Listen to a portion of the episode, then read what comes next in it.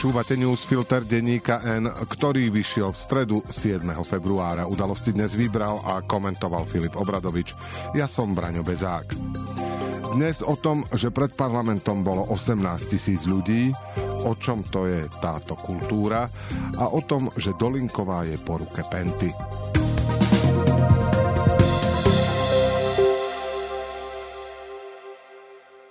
Sú to na deň presne dva mesiace, čo sa 7. decembra uskutočnil v Bratislave prvý protest proti snahe Roberta Fica zlikvidovať úrad špeciálnej prokuratúry a udeliť sebe i svojim ľuďom amnestiu. V stredu 7. februára vyšli do ulic ľudia po 8 krát, kým v Národnej rade obvinený poslanec Tibor Gašpar čítal ďalší rozsiahly pozmenujúci návrh k novele trestného zákona, pred budovou parlamentu tisíce ľudí skandovali poďte von. Nikto z vládnej koalície podľa očakávaní von nevyšiel a zmeny s najväčšou pravdepodobnosťou bez ohľadu na skandujúci DAO schvália vo štvrtok. Opozičné strany PSS, AS a KDH sa pokúsili zmeniť dynamiku protestov, ktoré sa doteraz konali vždy vo štvrtok o 18. na námestí SNP novým miestom i časom. Rozhodnutie urobiť to v stredu o 5. pred budovou parlamentu bolo spojené s predstavou, že presne v tom čase poslanci vládnej koalície odhlasujú hanebnú novelu, ktorá ruší špeciálnu prokuratúru, znižuje trestné sadzby i premlčacie lehoty. Bola to od začiatku pasca, do ktorej sa opozícia chtiac nechtiac vmanévrovala sama. O zmenách zákona sa nehlasovalo, pretože koalícia sa cez Gašpara na poslednú chvíľu vraj pokúšala vyhovieť Európskej komisii. A keby aj nie, má väčšinu a mohla by sa rozhodnúť presunúť hlasovanie na štvrtok už len z toho dôvodu, aby narušili plány opozície. Kričať z pódia, že sa vládni poslanci zľakli, sa dá, aj tak Branislav Greling a Michal Šimečka urobili. Ale míňa sa to účinku, ak všetci vieme, že o pár hodín to s najväčšou pravdepodobnosťou tak či tak prejde. Zmena miesta dňa i hodiny bratislavského protestu má aj praktické dôsledky. O 17. väčšina bratislavčanov ešte pracuje. Pred budovou parlamentu sa zmestí oveľa menej ľudí ako na námestie SNP a tí, ktorí aj prídu, veľa nevidia a nepočujú. Výsledkom je, že kým doteraz mohli organizátori každý týždeň spokojne hovoriť, že ich protesty narastajú na sile, minulý týždeň prišlo 30 tisíc ľudí, teraz odhadovali účasť na 18 tisíc. Rozbila sa aj jednota s ostatnými mestami. Zajtra, keď sa Ficovej väčšine podarí konečne zahlasovať za novelu trestného zákona, Bratislava zostane ticho, ale v iných mestách protesty už tradične budú. Po 8 raz zorganizovať protest na tú istú tému, ťahať to dva mesiace takmer každý týždeň a neopakovať na pódiu dookola tie isté heslá je objektívne ťažké a málo kto takémuto vývoju pred dvoma mesiacmi veril. Faktom je, že len vďaka práci PSSAS a KDH v parlamente a ľuďom v uliciach sa podarilo vytvoriť tlak, ktorý dopomohol oddialiť schválenie novely trestného zákona o dva mesiace a to spôsobom, že Ficovi ľudia ho musia meniť na poslednú chvíľu. Ale postredie je jasnejšie, že ak nepríde k zásadnejšiemu prekvapeniu napríklad v podobe stopky ústavného súdu, ktorá zastaví Ficové amnestie, bude náročné zmysel protestov udržať. V stredu sa pred novinárov v priestoroch Ministerstva kultúry postavil silný tím Andreja Danka a svojho predsedu nesklamal ani obsahom, ani formou. Ministerka Martina Šimkovičová, poslanec Roman Michalko a štátny tajomník Tibor Bernaťák potvrdili, že chcú mať väčšiu kontrolu nad audiovizuálnym fondom a fondom na podporu umenia. Nepáči sa im jeden zo základných princípov ich existencie, že politická moc nemá dosah na to, ako sa prerozdeľujú peniaze na jednotlivé kultúrne projekty. V parlamente je už návrh zákonov od poslancov Smeru, Hlasu i SNS, ktorými chcú zmeniť pravidlá udelovania a kontroly dotácií. Inšpiráciu vraj našli v českom modeli. Martina Šimkovičová povedala, že hoci nad tým uvažovali, nakoniec fondy nezlúčia, lebo sa rozprávajú s odbornou obcov. Ministerstvo už v januári pripustilo, že namiesto toho navýši počet miest v dozornej rade, čím získa nad fondami kontrolu. Ako nedávno pripomenul bývalý minister kultúry Marek Maďarič, dozorná rada zostavuje komisie, ktoré určujú kultúrnu politiku fondu. Vo chvíli, keď získa ministerstvo väčšinu v rade, fakticky pôjde o znovu zoštátnenie fondov. Martina Šimkovičová hovorila, že je normálne, ak chcú získať nad udeľovaním dotácií kontrolu a pri svojej argumentácii si pomohla aj vymenovaním finančnej podpory pre nadáciu Milana Šimečku za minulý rok.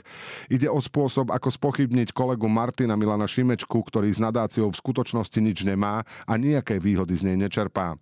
Nadácia je pomenovaná po jeho otcovi, založili ju niekdajší priatelia v roku 1991 po jeho smrti a ide už o tradičnú neziskovú organizáciu, ktorá v pomoci slabším supluje štát. Za iných okolností by sa dalo s určitosťou povedať, že Martina Šimkovičová sa rýchlo učí, ako použiť lož a manipuláciu proti svojim kritikom. Ale vzhľadom na okolnosti treba pripustiť aj možnosť, že Martina Šimkovičová nemá o veci páru a svojmu príbehu aj sama verí. Roman Michalko vyhlásil, že pochádza z branže, sám o dotáciu z fondov žiadal a preto vie presne povedať, aké sú tam problémy. Zjavne ohrdnutý žiadateľ považuje za prvý a najzásadnejší svoj vôľu, s akou sa rozhoduje, komu dotáciu fond udelí a komu nie.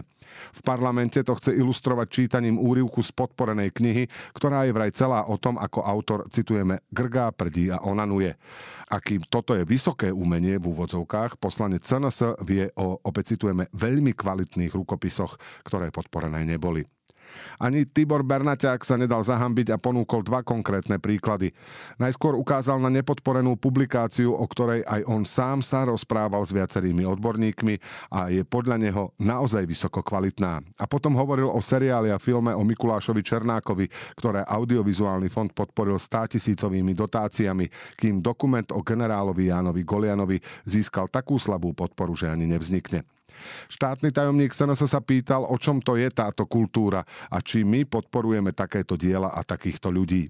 Martina Šimkovičová, Roman Michalko, Tibor Bernaťák a ich priatelia zjavne nedisponujú schopnosťami porozumieť tomu, že oni tam nie sú na to, aby hodnotili, čo je a čo nie je kvalitná kultúra a nemajú ani kapacitu porozumieť, čo sa im vlastne vyčíta. No pokiaľ ide o peniaze, netreba ich podceňovať. Za ambíciou ovládnuť fondy nie je len nefalšovaná vôľa stať sa oficiálnym arbitrom kultúry, ale aj konečným užívateľom výhod. Popri Ficových amnestiách a pôsobenia činovníkov SNS pripomínajúcich nájazd Barbarov tu máme ešte jednotlivých členov vlády Hlasu a Smeru, ktorí sa takisto hlásia o našu pozornosť. Jednou z nich je ministerka zdravotníctva Zuzana Dolinková z Hlasu. V útorok vláda na návrh ministerky odvolala predsedničku úradu pre dohľad nad zdravotnou starostlivosťou Renátu Bláhovú, ktorá zjavne bránila Pente ako vlastníkovi zdravotnej poisťovne dôvera vyplatiť si nerozdelený zisk 170 miliónov eur. Peniaze, ktoré by mali za ideálnych okolností okolností zostať v zdravotníctve. Medzi tým Dolinková tento týždeň vyhovela Pente aj v prípade výstavby nemocnice v Spišskej Novej Vsi, na ktorú si finančná skupina nárokuje peniaze z plánu obnovy. Potichu bez tlačovej konferencie podpísala dodatok, podľa ktorého Penta môže stavbu nemocnice odovzdať neskôr, ako bol pôvodný plán.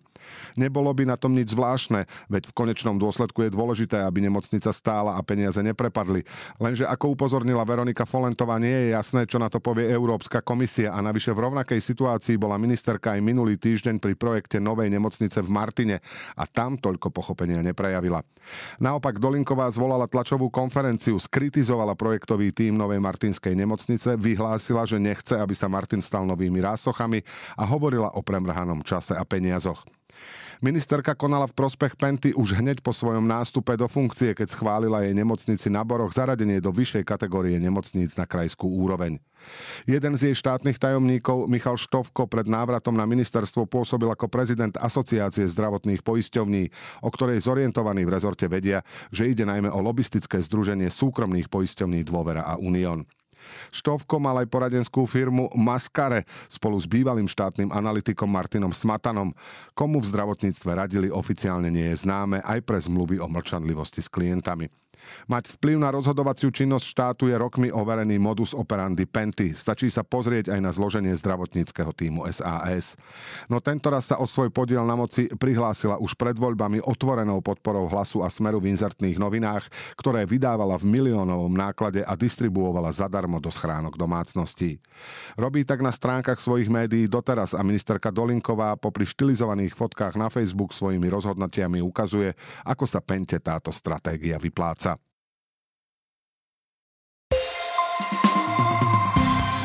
Teraz ešte správy jednou vetou.